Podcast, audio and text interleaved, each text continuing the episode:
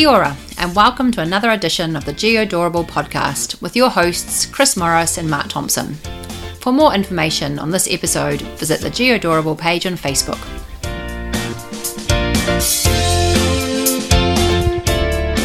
Hello there, Chris. Hello, Mark. How are you? I'm alright, thank you. Still fighting a cold. How about yourself? Not too bad. A little hot and sticky up here in Auckland. Got to be said. Uh, it's nothing like a good New Zealand summer. True. Very nice. But yeah, this is nothing like a good New Zealand summer. So, welcome to the uh, Geodorable, po- Geodorable podcast, the number one geospatial podcast in the world, based in New Zealand. uh, yeah, and we talk about all things GIS, bit of geography, associated technology, drones, satellite imagery, that kind of stuff.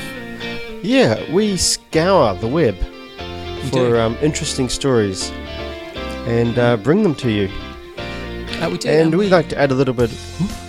we like to add a little bit of thought and opinion to those stories. Yeah, we do. But those um, thoughts and opinions are our own, surely. Yes, they are. No one tells us to say them. Definitely not kind of, you know. Other people, we like to keep our jobs. Thank you very much. Yes.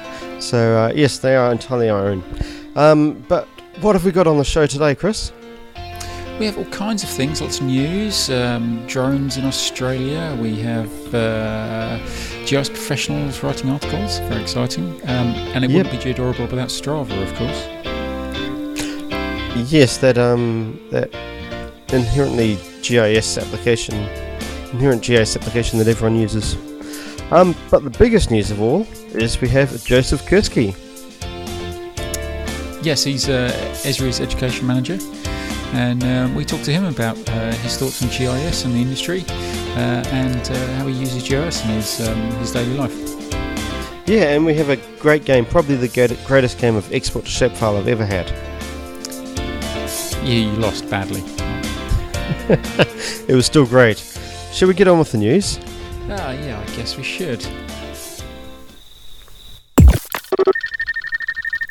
Spatial news.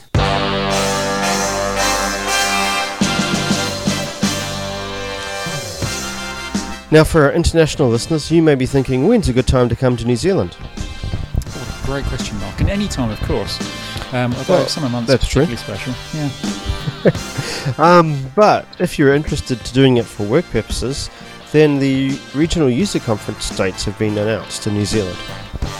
They have now these regional user conferences. They're run by the uh, Esri New Zealand uh, user group, and our first conference is um, towards the uh, the end of March up in Kerikeri, and then we have 11 venues across the country, finishing up in Palmerston North on the 19th of April. Yeah, and if you're an international visitor, you'd get a greater experience of New Zealand GIS activities, and in some fantastic locations Rotorua, Napier, even Gisborne. And I love Gisborne, don't mock Gisborne. I'm not. I'm not. I love like Gisborne's great. so we should Yeah. we should actually combine our love of uh, GIS and travel and perhaps become a, a GIS travel agent. Maybe if you're interested in coming to New Zealand, drop us a line. How would they get in touch with us, Chris? Uh, they could hit us up on Facebook at uh, Facebook uh, slash Geodorable. Um, or they can send us an email, uh, geodorable at gmail.com. Um, Or if they're hip and trendy, Well, yeah, for the hip and trendy, um, probably Instagram. But uh, Twitter, uh, my Geodorable. yeah. And we'll post out links to the uh, RUC dates. Absolutely. Spatial news. Now, in more local news, we'd like to see uh, New Zealanders on the world stage. We do, and this is our very own Nathan Heazlewood, um, who uh, who does a great job uh, talking about GIS in New Zealand and, and abroad. Um, he's written an article uh, in uh, GIS Professional magazine, um, all about whether we understand our own industry enough, which is a good question. Yeah, it's something we often uh, quiz ourselves, or quiz question on this show, Yeah. is um, how well people actually get GIS. So it's uh, it's worth checking out the article. It's worth checking out the magazine actually. Um, I haven't read it in a while. I had a, uh, a good flick through it. Lots of interesting articles actually. yeah, Um, so that's gisprofessional.com. yeah, a whole range of magazines there. So um, yeah, take a look. Spatial news. Now, last year, Chris, we brought you the breaking news. We brought the public the breaking news that Australia were using drones to deliver burritos. I know it was one of my favourite episodes. That one, Mark, actually. And it wasn't burritos to um, people in the city, it was to burritos to people in the outback. And so uh, you could dial a burrito and it would fly there. Still struggling with that. Um, uh, but the uh, the Australian government have, uh, have announced that they're They've- about to spend 50 million. Uh, $50 million on drones. So that's just burritos for everyone. No, it's not burritos, Mark. It's for the Australian Defence Force. So it's a military use of drones. So, so it's burritos only for the Defence Yeah, Force. Okay, fair enough. Um, so, but that's You, you would have thought, exciting just just being stereotypical, it would have been shrimps from the Barbie rather than burritos. But okay, Australia. yeah, if you like them, go for it. Um, but yeah, so 50 million uh, money set aside for the uh, uh, for the Australian um, armed forces armed forces to investigate how they can use drones. Yeah. Yeah, so this is the Cooperative Research Centre, CRC, uh, for Trusted Autonomous Systems. So it's not just drones. I imagine there might be robots delivering your burritos. oh dear. Uh, do you reckon uh, DJI are going to get involved? We uh, we mentioned DJI quite frequently on this podcast. Um, no, they're not. They've um, said who they're going to get involved with, and uh, DJI aren't one of them. Oh, shame. Um, But we're still open to sponsorship by DJI. We are totally. I love their drones. Um, very nice. Yes. I saw quite a few of them actually this weekend. Uh, yeah. Anyway, Spatial news.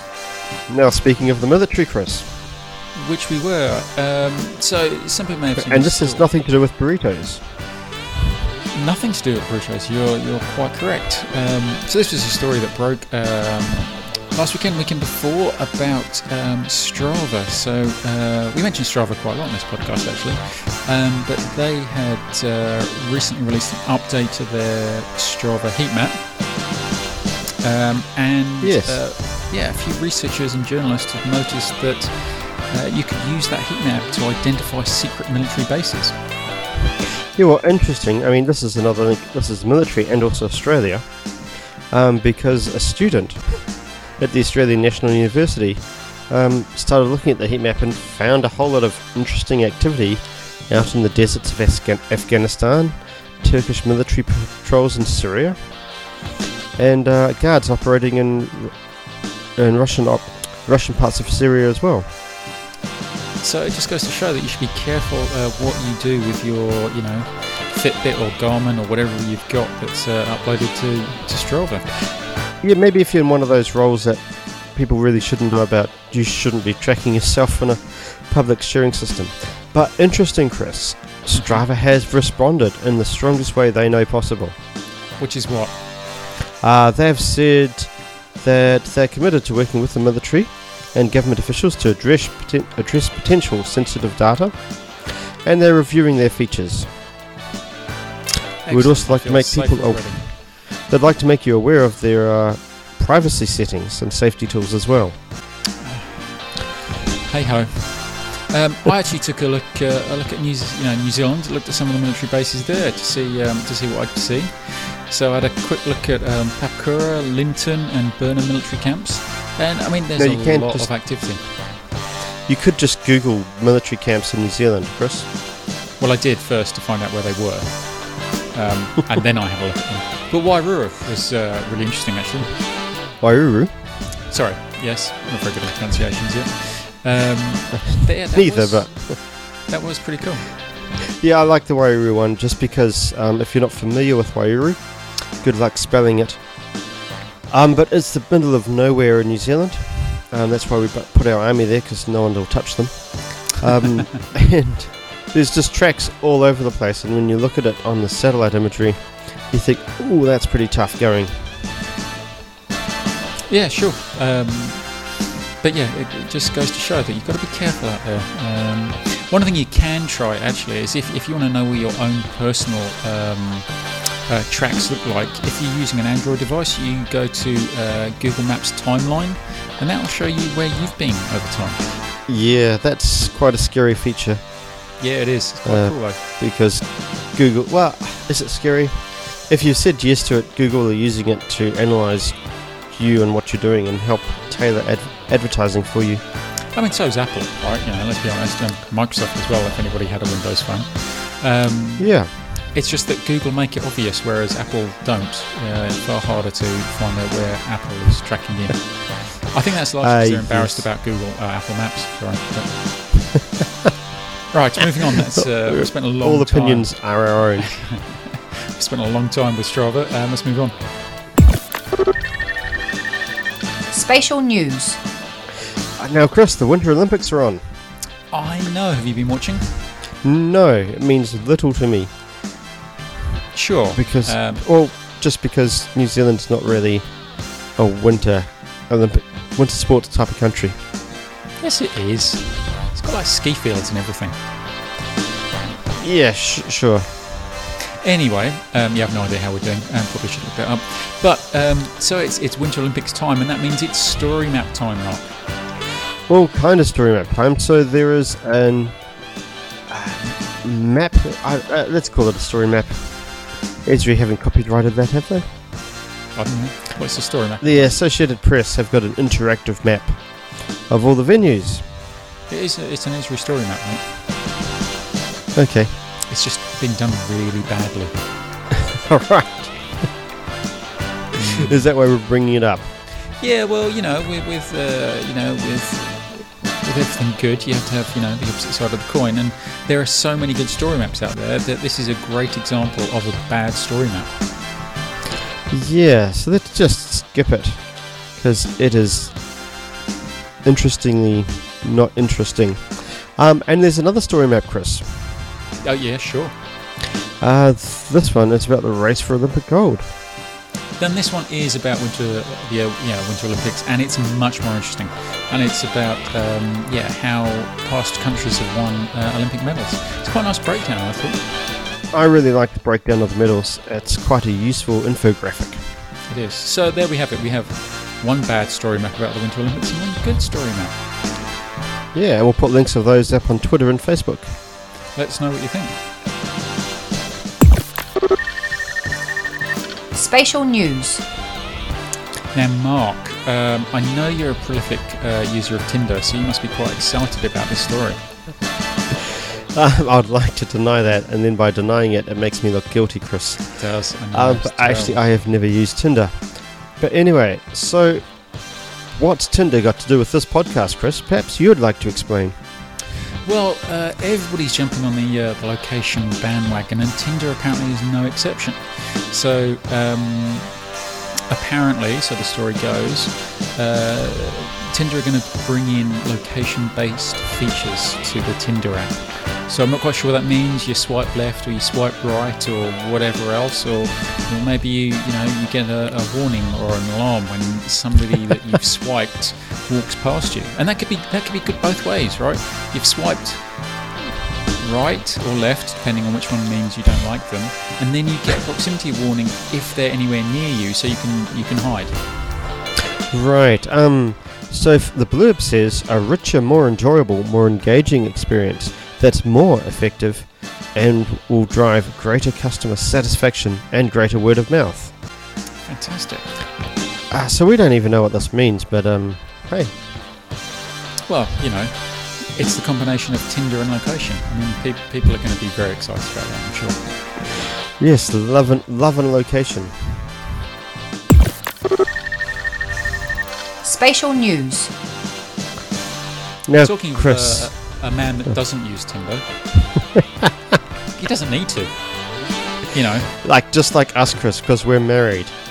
sure. Not to each other. uh, no, although rumours do persist. But anyway, um, yeah. So uh, the one only Jack Dangermond and, and, and his uh, and his wife. Um, Yeah, let's just let's just put Laura in the full picture here. Jack and Laura, yes, um, because it was a it was a team decision. they have donated 165 million dollars um, to buy a little piece of, uh, oh, a little piece, um, a part of the Carol- Californian coastline. Yeah, and but they're not buying it as such, Chris. Sorry. They're, they're giving it to a conservation agency, They are. so it can it can purchase an iconic, pristine stretch of undeveloped coastline in California. That's pretty awesome, eh? It is quite good, um, and it sort of flies in the face of other tech um, billionaires who seem to be locking people away from uh, the areas of land they buy. So good on you, Jack. Spatial news. Now, speaking of world-leading CEOs, Chris, and geospatial. Sure, yeah, go for it. Uh, last year we had a uh, last year, actually, year and a bit ago, we had an article on Ola Rollén. Yep. Uh, who is the CEO of Hexagon? I believe Ed. that yeah, last year he was arrested on uh, suspicion of insider trading, I think. Yeah, yeah, which is, is a fairly serious charge. Sure. Um, but so it turns out he's been to court, and he has been. How do you say this without making it look like he was actually guilty? But he's been released. He's been found unguilty, not guilty, Innocent, I think is the word you're looking for. innocent. yeah, guilty, Yeah. innocent. That's normally the two words that are used. um, but yeah, so he's he's yeah, been found innocent, which is great for, for you know Hexagon and great for the Well, community. It, let's just say he's been found squeaky clean. yeah, yeah, yeah. Just just to say that look, there was there was no one ever thought, apart from the Swedish police, um, that he'd done something wrong, yes. and uh, they were proved wrong. I think it's one of these things. If you keep on banging on about it, people think that there's more to the story, but there's not. He's been found innocent. That's great. it is. It is. yeah, sure. Um, and Mark, that is uh, that's the news this week. It is because uh, we're on to our special guest interview. Now, this was uh, particularly uh, awesome. Um, I really enjoyed it. So, as we mentioned at the start of the podcast, podcast um, we interviewed uh, Joseph uh, Kerski. Um, Yeah, and if you don't know who Joseph is, um, then you should Google him and be enlightened because he is a force of good within the geographic community. Absolutely. Uh, it was an am- uh, amazing opportunity to talk to him. Um, so he's the education manager at Esri, and as you uh, you might expect from that title, he's uh, very involved with um, GIS and education, um, and you know teaching younger generations about you know the power of GIS and so forth. But more than that, he is. He's he's a geographer. He's a geographer's geographer. If you cut him, he would bleed geography. That's how much of a geographer he is. Yes, Um, but don't cut him because he's very nice. Yeah, yeah, yeah. I mean, we're not suggesting in any way that you should, you know, test my hypothesis, but um, yeah, thoroughly nice Yeah. bloke, very engaging, and yeah, what can I say? It was such an interesting uh, conversation that we had with him. It was. So uh, with that, we'll uh, go to the interview.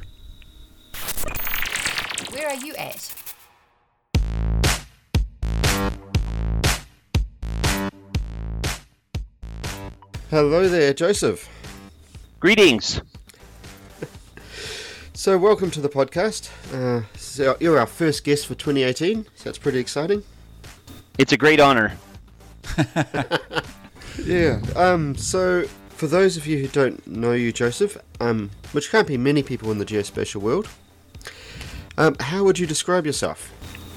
I would say that uh, I am a proud geographer, a supporter of geospatial technology, particularly in education, but in society as a whole as well. So my role includes writing geospatial related curriculum, uh, uh, forming partnerships with universities, private companies, government agencies, uh, doing research in the teaching and learning of GIS tools and methods, but it's all designed to increase the breadth and depth of GIS instruction at all levels globally.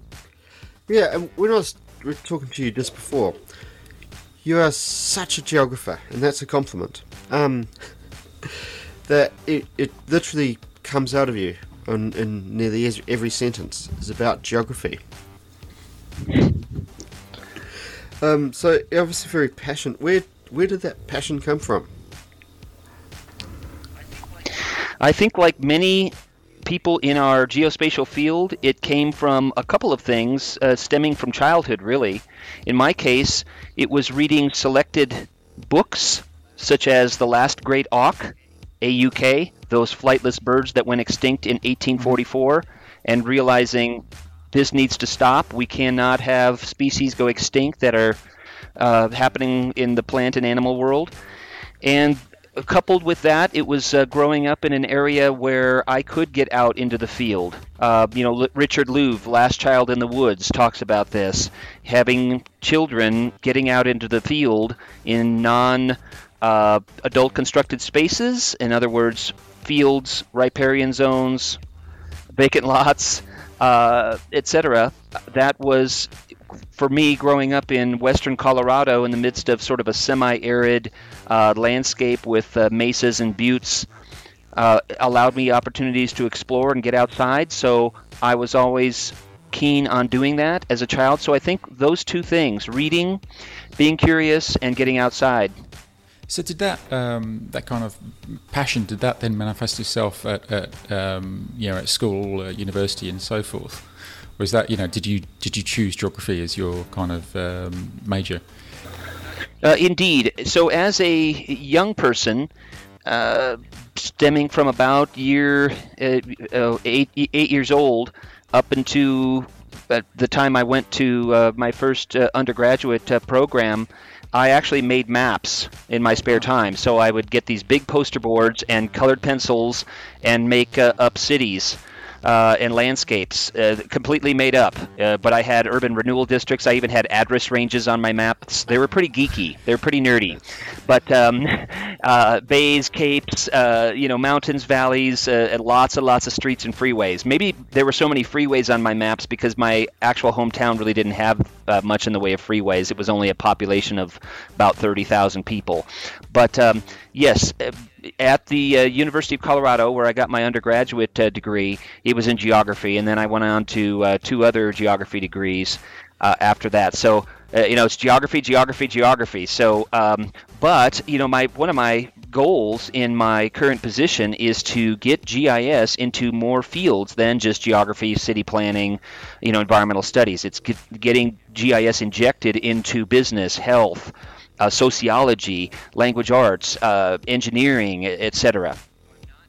So I'm not just talking to my own peeps. well, one of the one of the thoughts I had just listening to you. Is you're very strong on geography, and then you have GIS.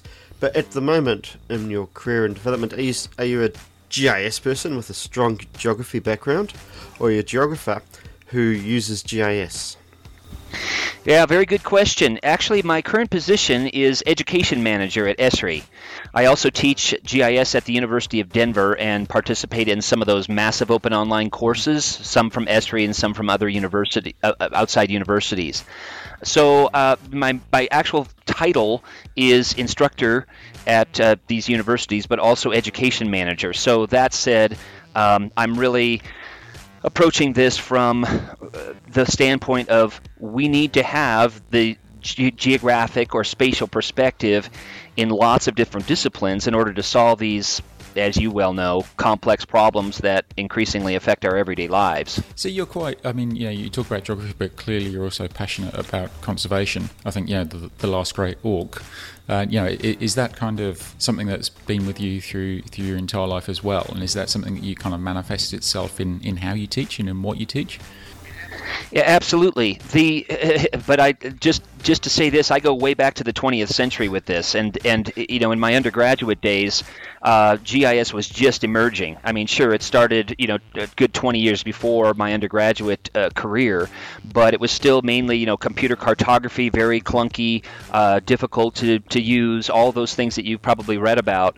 Uh, but uh, still, the the vision always was let's make smarter decisions with this, even if the software in, and the tools and the data is not very much available. You know, all those all those challenges that we had and still have to some degree, but. Uh, I've, I've loved seeing the evolution of the tools. Now, you know, my main goal is to get uh, folks um, knowledgeable about the fact that you know what if let's say you had GIS 20 years ago in, in your graduate school career Uh, it is much easier to use now. It is much more powerful, and you can do it. You don't have to immerse your whole career into being a GIS person. You can be a biologist or a business person or a you know a, a city planner or something, and you can use these tools to make smarter decisions and not have to turn your whole career over into being a GIS analyst. Yes, actually brings us on to one of our questions we're going to ask later. Do you think um, do you think we need more people literate in GIS speak, or do we need more GIS qualifications? Yeah, very good questions. I love working with you guys. You're always asking these really insightful things. Uh, I think we need a lot of people um, in academia, government, nonprofits, etc., that know a little bit about GIS and geospatial. So a, a lot of people sort of at that base of the of the triangle, if you will. A lot of people knowing a little bit about it. We need a significant number but a smaller number, admittedly, that know a lot about GIS, that know the theory behind it, that know uh, the ins and outs of you know map projections, datums, building a geodatabase, uh, serving up data effectively, good with good cartography, etc. So uh, I think the the base needs to get wider, uh, if you will. So more and more people knowing at least some of GIS, and and I'm sure you guys do this as well telling students that you know what you might be in social work or you might be in um, uh, range management uh, or or some other field. Uh, but you should have a little bit of geospatial on your tool belt. It will help you become more marketable, but also it'll bring a lot more value to your decisions and to your organization that you eventually end up working for. So that's kind of widening the base. But then at the at the maybe the top of the of the triangle, uh, that needs to get a little b- bit wider, I think, as well, if we're going to again grapple with these uh, problems such as energy, water, you know, natural hazards, etc., food security, and so on. Uh, we need to have more people that know quite a bit about GIS as well. So it's it's really widening the base and also widening the top of it too. Yeah, I, I agree. I'm um, in my industry. There's a lot of people. Well, we put a lot of focus on reporting um, and GIS is just slowly coming in, which is ironic because it's a spatial, um, spatially based industry. Um, so, do we need mm-hmm. more? Do we need more people just fluent in map, in map speak? Is that like, especially when senior managers? I think that's a part of it. Um, yeah, good point. And one of my passions uh, on that note is as you as you people well know, there are more maps now than ever before, right? We've got thousands of maps generated daily, if not tens of thousands, if not maybe a million. Um, I mean, you can look at the some of the statistics on some of these web mapping tools, such as ArcGIS Online. I mean, there's just millions and millions of maps being served, but also generated per day. I think about a year ago, I saw a statistic on uh, from our story maps team, and there are over 200,000 story maps now uh, online. And so uh, the, the, the point of that is, as, as you well know, there are there's no shortage of maps, but the challenge is how do we be critical about the maps that are out there? How do we look at them critically and assess whether they are valuable for whatever decision we need to make based on them or even just to talk about. Uh, are they displaying good cartography? Are they being effective? Who made that map? You know, wh- when was it made? Is it is it curated? Um, uh, there are so many awful, awful maps. Um, you know, favorite food for every country. You know, and maybe was the person, you know, how many people did they interview in New Zealand? Hey, are you guys from New Zealand? What's your favorite food? We'll put that down on the map. I mean, and they're not even, you know, they're not even scientific. They're, they're a lot of them are just made to get people upset or mad or just generate clicks on a web page. So there are there are loads and loads of awful, awful maps many of which are interesting, even if they're bad. But my whole focus there is, yeah, getting people thinking critically about mapped data and having them have the eye of well just because it's a map doesn't mean it's perfect. It has imperfections and so how can we grapple with those uh, imperfections and, and shortcomings but still make use of them many of them anyways? Yep so that brings us um, just to a point because we we keep talking about on the podcast one get off the map but also the commoditization of maps of spatial and that you've got a lot of companies now um, you know, SAP, Oracle, SQL Server. It's not a company, but um, th- that do spatial analysis now. So it's it's very easy for a non-spatial person mm-hmm. just to do spatial analysis. So this is it sounds to, to me like you think it's almost a, a double-edged sword. That it's great people are thinking spatially, but the way they're thinking isn't as uh, accurate as it could be. Uh, yes, uh, very good point. I think it, it speaks to the whole enterprise valuing of geospatial information and data uh, in organizations. So, as you know, GIS was sort of viewed as this sort of niche technology. Uh, you want a map? Oh, go see the GIS people. You know, they're down the hall, and you know they're they're a bit odd, but go see. They're in the basement. They're down the hall and to the right. You know, go talk to them. but now it's you know. It, it, it, throughout an organization, more and more frequently, you've got that common set of mapped data that everybody can access. Maybe not everybody is fully um, uh, literate uh, or cognizant of all of the implications behind those maps and how to use that, that geospatial data, but at least it's viewed as a as an organization-wide asset and no longer just this sort of oh by the way we can also map the data. And so yeah, having these other companies that you mentioned being uh, they recognize that it's not just about generating tables and graphs, but it's also looking at things spatially with, with 2D and 3D and, and all kinds of other different visualizations and maps. Um, that's exciting, and I'm not saying that uh, that everybody needs to be you know immersed in multiple years of studying geospatial technology or geography or cartography. But to the extent that we can help nudge the needle forward just a little bit anyways on non um, GIS folks using visualizations to make decisions then I think I think we've we've succeeded. If we can if we can educate those folks to think a little bit differently about maps. And one way we're doing that uh, you know globally is We've got those massive open online courses, and I've been involved with some from Penn State uh, University and also the ones here at Esri.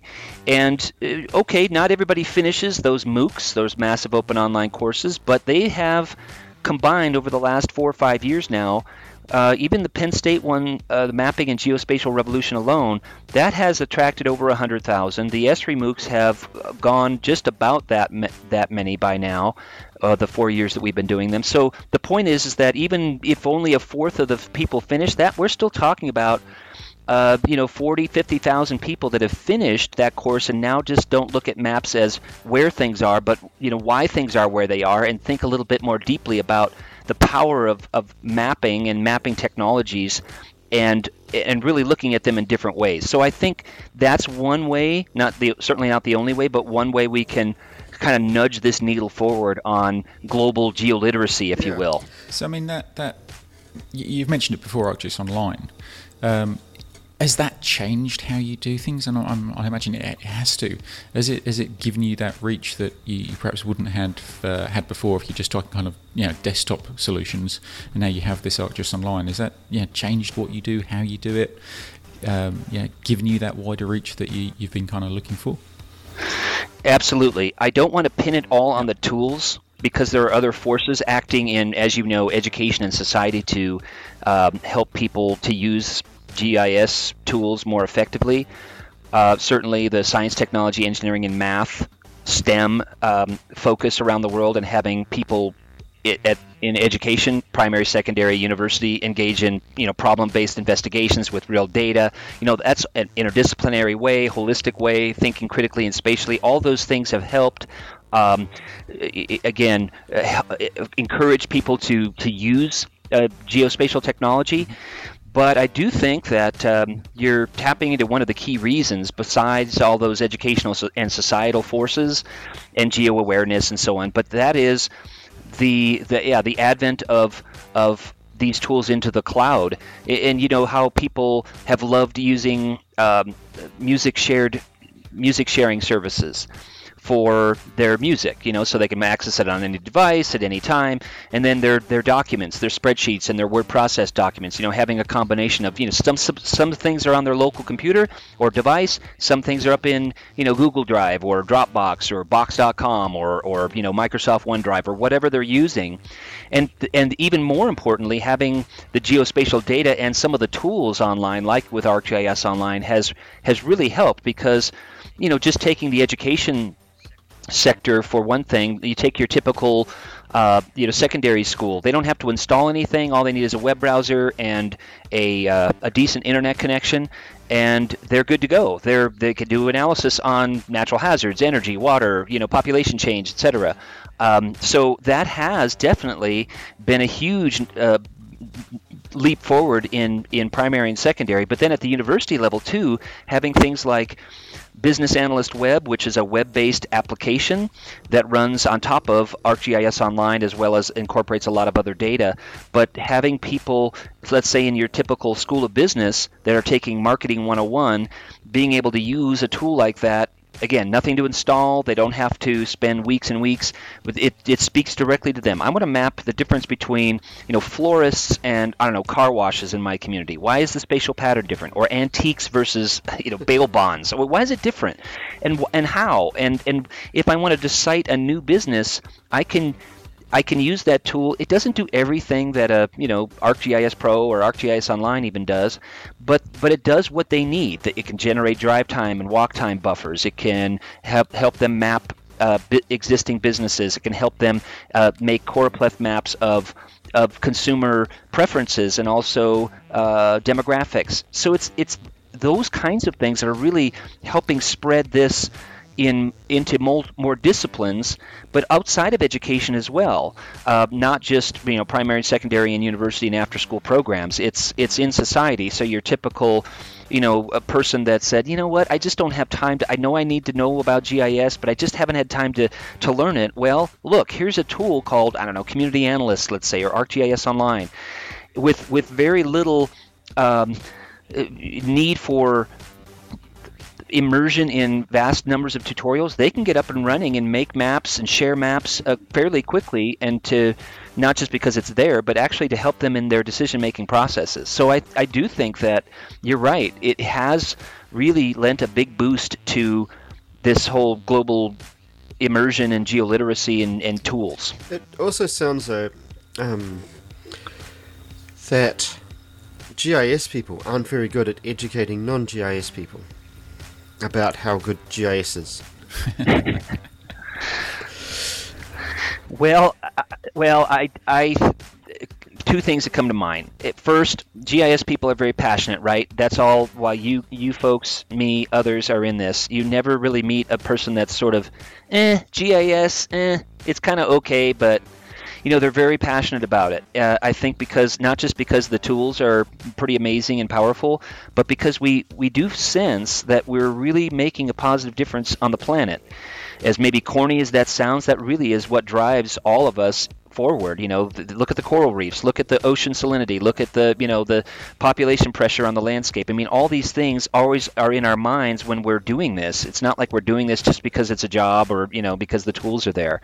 So uh, that said, I think uh, be- because of that, just about every GIS person is super super busy and probably overcommitted uh, with lots of projects and so they don't really have many of them just you know, I'd love to help a school or a university or you know people in my community learn about this, but I don't have time. Now, in my case, and in you know a small number of other uh, GIS uh, professionals' cases, we are actually it, it's it is our mission um, to and our actually our major job responsibility to educate others, and so you know we're getting. Uh, permission to do that, but yeah, for most people, you know, there's a GeoMentor network in many countries, for example, and there are, you know, a GISCorps, uh, URISA's GIS Core, and there's other groups, right? But but by and large, um, uh, and while there are very enthusiastic people in those organizations, um, they're just I think it's the busyness of their day to day jobs. Do you know of a, a GIS 101 little thing that someone could run in their organization to help educate people about what GIS is, i.e., it's more than a map? Is there a specific question? Oh, yes. Yes, I've got, mine aren't the end all be all, but I've got a series of videos uh, starting with an elevator speech. So I've actually told people, hey, get your elevator speech going. So when you're in a in a you know an elevator with a city manager or a you know a minister of agriculture in a country or your state or province, this is this is what you could say. So instead of just saying do that, I've actually got several videos online on my video channel about okay, here's some possible things you could say and tailor to your own needs, of course.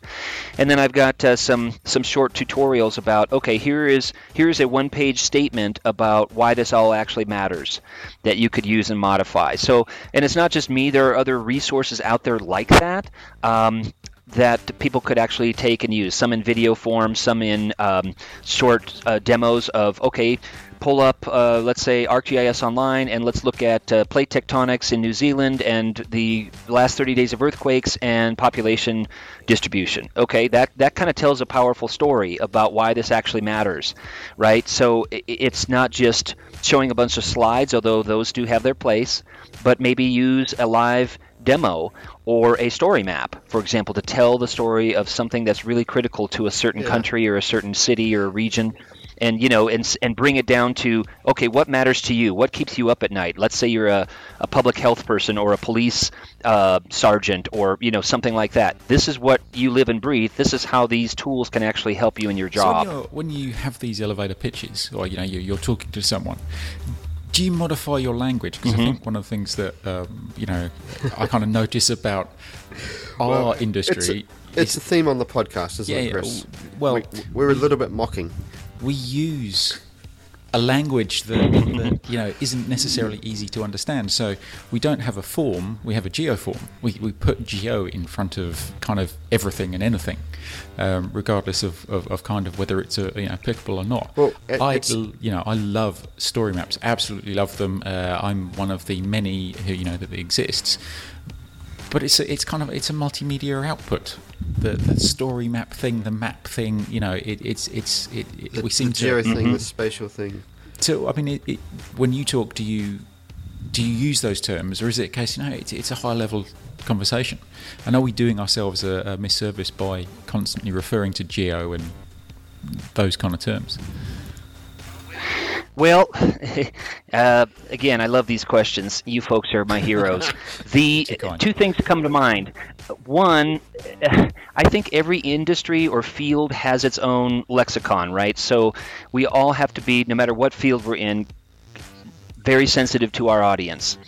And so, for example, when when you go into something like Business Analyst Web, it doesn't even call it a choropleth map. It says make a color coded map. So even the tools are pitched in such a way, many of them are pitched in such a way that is sensitive to who's going to use it. Um, and and it doesn't get into map projections. It's like, hey, you've got a table of data, you want to map it, make a cor- make a color coded map. So I think we are uh, I think doing our our audience a favor by you know we don't by by not um, over um, uh, uh, using uh, specialized terms that they might not understand. On the other hand, I do say to folks, I don't want to sugarcoat this. This is not just a matter of points on a map, right? It's it's there's actually a it's if you want to get immersed into geospatial technology and um, GI science, it is a lifelong endeavor. You can't just kind of sugarcoat it. It's kind of like you know chemistry or biology. You're not going to learn it in one you know MOOC or one course. Mm-hmm. It's it's a it's a lifelong yeah, journey, and I don't mean the '80s band journey. Yeah, I don't mean you know that band journey. I mean the lifelong geospatial journey. But um, you know, the, I think that you guys are exactly right. The uh, you don't want to sugarcoat it and say this is super easy and everybody can do it. Well, no, there's a there's a certain amount of even with um, you know let's take Survey123 so Survey123 is designed to be fairly easy to set up. It is a form based field tool that you can set up and have your either your own employees or the general public through citizen science you know slash um, crowdsourcing gather data on tree tree species, tree height, uh, tree condition, or damage to building from earthquake is severe, moderate, slight. Uh, trash in my neighborhood, or graffiti, or broken sidewalks, or whatever it is, they can collect that in the field, and then it goes into this single online, in this case, ArcGIS online map that you can then perform spatial analysis on, looking at the distribution of those points, lines, or polygons that people are collecting, and the photographs, and maybe a narrative all that being said, even though that's a fairly straightforward thing, it's much like uh, you know SurveyMonkey or Google Forms where you're dragging things over from a web form. You can also use Excel. But the point is, is that it's fairly easy to set up. But even with that, there is a, a little bit of you know uh, a set of moving parts that you need to know you know what a what a feature service is and what you're doing when you set that thing up and how do you how do you s- set the questions up so that people can understand them out in the field. So even with that tool you know there's a, there's a, a bit of a, a, a base you know sort of like the um, amusement parks where you have to be this tall to ride on the ride you know, like a meter and a half tall or whatever it is. So the point is, is that uh, even with those easy to use tools, there is a fair amount of background knowledge and skills that you have to have, not necessarily to add data to them because it is really pretty straightforward. Oh, pull up this form, add data, click done, submit. But to set it up and to manage it, it does require a little bit of knowledge. So again, it's one of those things where, like I was mentioning earlier, and you guys are very well referring to, and that is there's still this this set of moving parts that you need to know about to effectively use these tools. It's not just a matter of, and I think it partly reflects our complex world. It's never going to be push one button and all of your spatial analysis needs will be solved. You still need the human element is so important, right? The how you frame the question and how you set up the problem. It's never going to be uh, click once and done. Now there are tools that allow the final user to do, you know, tweak this model to meet your own needs. But I think just inherently these complex problems are not going to be, uh, they shouldn't really be uh, so super easy to solve with a GIS because there are different considerations and then things change over space and time, right? And scale matters and all that Well, other I stuff. The other thing is that the GIS won't solve all the problems because it's it's a tool in a in a tool set. Mhm, That mhm. we, Right. It's the people that are solving yeah, it. and Yep. it's the people working collaboratively with other tool users who are doing different things. and that's what's exciting to be about the uh, you know the whole advent of the web-based uh, tools and methods because let's say you folks design some model i can adjust it to my own region or maybe um, inputs are different and we can share those things and like you said grapple with solve problems at local to global scales it, so it's not just the sharing of the data anymore it's sharing the models we're only seeing a little bit of that i still think there's way too much duplication in gis but that's probably a separate conversation but we're getting toward we're getting toward being able to share methods and that's that's It pretty is. exciting It is. Um, so taking a different tack, Joseph, and this is more about you. Um, you're an Oh, gosh. enthusiastic person, We can all Um, tell that from just this interview. but just looking at three things in your repertoire. Um, geo songs. oh gosh That's. I mean, we're putting geo in front of everything nowadays. But um, what's a geo song? Maps in the cloud. Good times never seem so good. That's an example of a lyric from a Geo song. Um, you know, stealing the melody and tweaking the words. Um, but yeah, if you truly want to torture yourself, I do have on my channel all kinds of examples. Um, they're certainly not viewed by millions, but he, you know, my mom looked at them, my sister. Uh, no, um, they're, you know, I think it's it's it's actually has a, a purpose to it because when I'm teaching a workshop, and you know, some of these they can be pretty pretty involved, as you well know from being in GIS. So you're talking about metadata standards and stuff. There's there are lots of studies about if people aren't actually enjoying themselves when they're learning, they learn they learn less. So I would inject a little bit of these. There's they're a little geeky and but it keeps kind of people. Hmm. Wow. I never th- thought that my instructor would be singing uh, in the in this workshop. That's that's fun. And it, it it it's kind of like having a mint. You know, peppermint is supposed to be a, a energy booster. So it's sort of like having a mint in the middle of your class. So it does have a purpose, but it's also that you know there, there's a lot of stuff that we're dealing with right that is is pretty pretty depressing a lot of these a lot of these numbers on in our world are going in the wrong direction so it's my it's my small attempt to you know what let's let's let's enjoy the ride yeah we've got a lot of serious issues but let's let's let's enjoy our time on the planet while we can Um, and so we've got we've got geocaching, but also degree confluence. Now, geocaching people most people are sort of familiar with. Um, hunting down caches using using GPS Mhm, and, and mhm. other tools. Um, but degree confluence. What is degree confluence? Uh, this is pretty geeky, but um, I think your listeners will appreciate this. So, uh, picture the latitude and longitude grid laid on top of the planet, right? It's an artificial grid, uh, you know, 1884 uh, Meridian Conference, so that's why you guys are in the Eastern Hemisphere and I'm in the Western Hemisphere, etc. So, uh, the Degree Confluence project is a it's a really great instructional tool um, to teach geography uh, about uh, or with. But it's the idea is it's sim- similar to geocaching. Uh, it's actually similar similar to virtual geocaching, where you don't actually leave anything or take anything.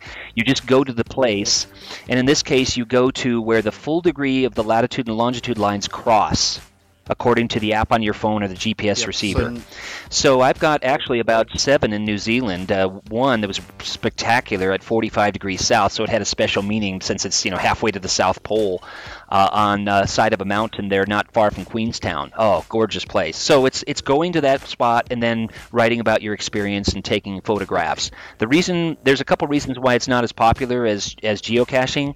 A many of these are on private land, so you got to get permission to go there. And B, they could be uh, on the side of a cliff or on uh, you know in the back alley of some city or you know someplace where a lot of people have no interest or desire in going to. Okay, so just going basically where there's no decimal places in the um, in your GPS reading.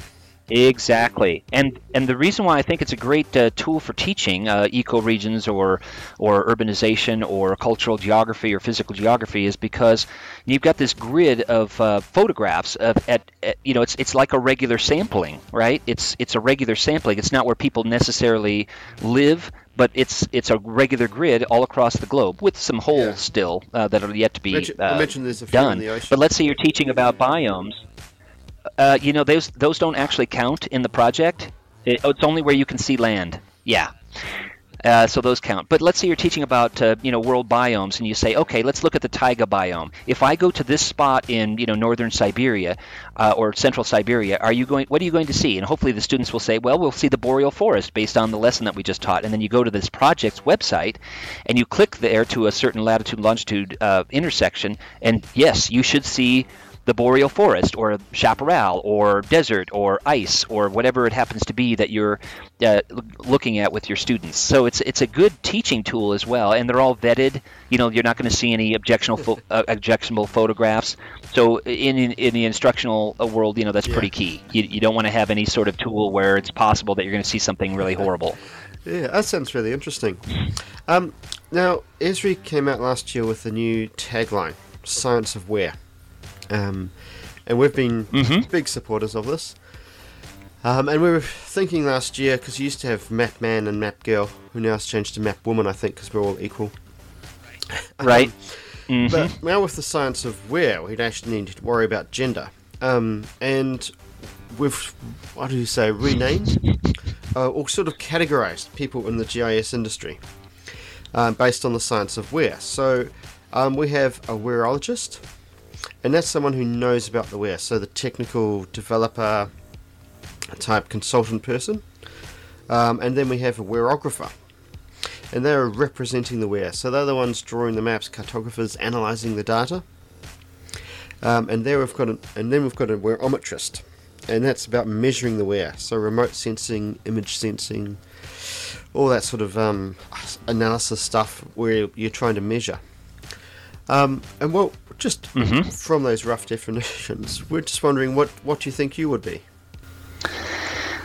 Uh, I love those. I think they're great. I think that science of where really resonated not just with us as Esri employees, but it resonates with a lot of people in the geospatial industry. I mean, that's what m- many or most of us have been doing for, for years, right? It's really about uh, that where matters. It's not just where things are, but why things are where they are. So that that that tagline, as you say, I think is a really good one, and we're all very excited about it as well, uh, because it's sort of it's sort of code, codified or you know put down on paper or digital form what many of us have been doing for years. So that's good. Um, in terms of those, Or would you like I to invent your one? Uh, I'm I'm in it. I'm in education, so uh, you know primarily. So I'm I'm really sort of a, a geospatial evangelist, which uh, I know is something that you all are as well, because you do these podcasts and all these other wonderful things. Um, so you're really touching on all three of those. Um, so I, you know, to the extent that I can be the wearologist, uh, you know, on the technology side of things. I'm not a developer. Uh, in in the traditional uh, developing um, software development, I do develop data sets and I develop lessons. So in that sense, I'm in the technology, but I'm also um, in the analysis part in the sense that I write curricular, you know, lessons, books, etc., uh, short um, uh, le- uh, uh, guidelines, etc., to help people look at the pattern of, of earthquakes or or uh, uh, population change or or uh, hydrography or whatever it happens to be. I also use remote sensing tools and and want people to understand the you know the geodesy uh, behind things as well. So in that sense, I'm I'm on the ometrist side, but. Hmm, education is kind of like um, it's kind of like the sand in a conglomerate. You know, I used to work at U.S. Geological Survey, so I kind of like this. Uh, let's see what you think of this analogy. But education kind of touches the cobbles and boulders in it, just like a sand, a sand grains do in a conglomerate, um, and so it touches on maybe the cobbles and boulders could be your ologist, ographer, and ometrist, yeah. uh, and I feel that education really touches all I've of those. Just thought of a new one, which is we're ominist. We're omni. Ah. That's a good one. I'll have to chew on that for a while. Uh huh. Oh, there we go. Well, thank you, Joseph. That's been really exciting, actually. To um, yeah, really good to talk to you um, and get in. Well, get get some of your enthusiasm and um, think more about uh, educating and educating people about what makes the where so special. Well, thanks for having me. You know, we're all in this together we're all educators and GIS evangelists in our own ways, right? And we all have our own strengths. It is a global effort. You know, if we're gonna if we're gonna deal with and grapple with and solve these vexing problems, it's it's all hands on deck, right? It, everybody needs to, everybody is part of this. So you you folks and the good things that you're doing, I consider to be, you know, primary investigators and educators in in this whole field too. So it's not just me, but thanks for the kind words. I'm just happy to be and proud to be a part of the whole community. Awesome. Um, yeah, thank you very much, and uh, we'll speak to you again. So, Mark, what do yes. you think of that? I'd, I'd like to say, because we're humble, great questions, Chris. Oh, man, they were some of the best questions we've ever come up with. Well, the thing I liked about our questions was more the answers that Joseph gave. That That is to say, he he um, took to the questions and uh, took them to places that were just really interesting. Oh, absolutely. And what a positive uh, guy as well. I mean, you know, you, you can just uh, you can just feel uh, throughout that interview the love he has for his work. Well, and for, for geography and GIS especially. I mean, I like the um, you know, you've heard the tagline before that GIS answers questions uh, answers questions that uh, only GIS can solve. Mm-hmm. Um, but when you speak to him about what he's doing, you're like, actually, yeah, that's right. It's not just a marketing line; it's quite a true um, proposition. Yeah, he, he really kind of embodies that. He he embodies what he believes in, which I think is a great. Yeah, it's great. It is, um, and we also. Well, I got the chance to uh, play him in export to shapefile. Yeah, uh, and that was quite an interesting experience. It was um, an honor. It was honor. It's it's like playing uh, Federer or Nadal in tennis. I was going to say in tennis because I don't think they can play export shapefile. I might be wrong. I don't know, but I don't think so. but um, he, has got a style all of his own, hasn't he? I yeah, I think the game's moved forward from where we play it. Uh, very possibly. Um, or I mean, he's also just I think he's he's been playing for a while and just has it, you know. Yeah. Um, so yeah, we'll we'll play that uh, play that interesting interesting game of export to shapefile. Export to shapefile.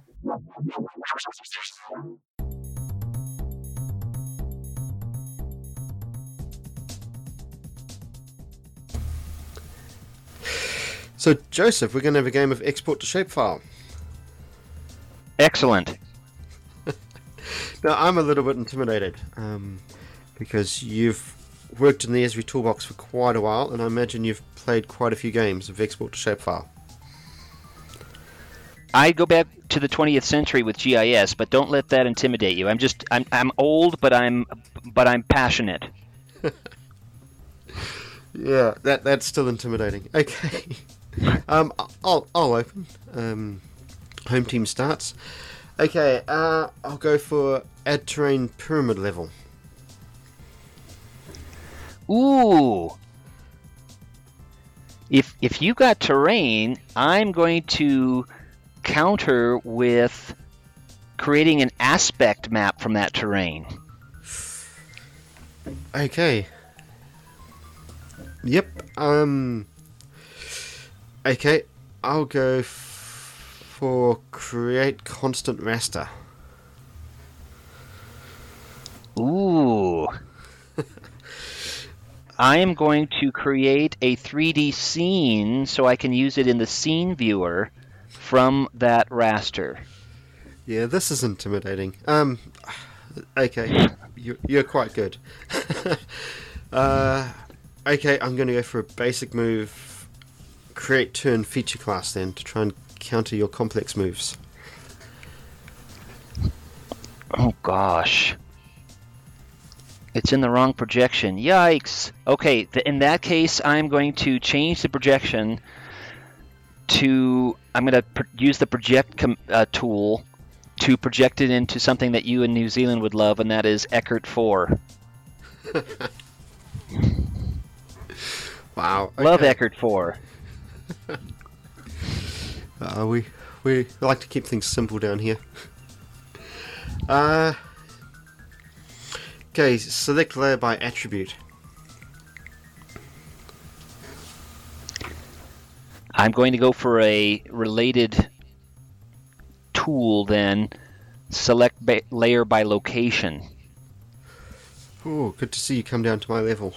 Um, okay then, I'll counter that with the basic basic move. Create table.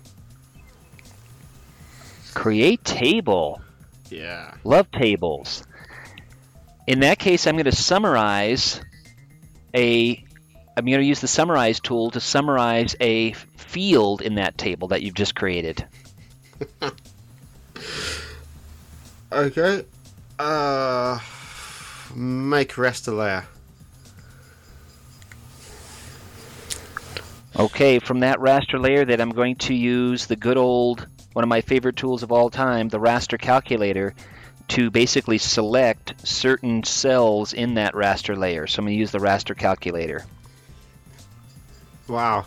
Okay. You've just you've just gone to places I, I didn't know. Um, okay. I'm going to export to shapefile because this is this has been embarrassing. Ah, wow. That was um that was an amazing game. I um I feel like I've been schooled by a master. no, hardly. We're all in this together, sir. Right. Well, yeah. Thank you for that education. My pleasure. That was a unique experience. Yeah. Well, there you go, Mark. You were you were schooled in, in export to shapefile. Um, I which was is, so know, schooled, and I'm so proud of it. he's an education manager, and he certainly taught you a lesson. That was right. School was in, sucker. yeah. Um, Um, you gotta, you, you, so he's going to be at the uh, the Esri UC, and you're going to the Esri UC as well, right? Yeah, and uh, plan to catch up with him there. It'd just be uh, great to talk to him again, and uh, I maybe just observe him in a few export to shapefile games. Yeah, you, you don't want to. Uh, do you reckon if you tried really hard between now and then, you, you'd have a better chance? No, No, I, I agree. No, I don't think you'd have any chance um, whatsoever. yeah, and even even if they they played doubles export to shapefile, I still don't think I'd really um aid him that much. No, no, no. Um, yeah, but that's the podcast. Thank you for listening to it. Yeah, thank you very much. And if you've got any thoughts or comments, please get in touch. Love to hear from you. Um, and if you have Yep, any news stories that we you, you think we should follow up on, then um, yeah, drop us a line about those as well. Yeah, especially if there's something happening in your neck of the woods, whatever the neck country that's in. Yeah, we'd love to. Uh, hear we do have quite a large international lead, uh, listenership. hmm Um, and also, thank you so much to Joseph for appearing on the show. Yeah, yeah, it was excellent. And with that, Mark, Great, uh, well- goodbye. Yep, see you next week or next time.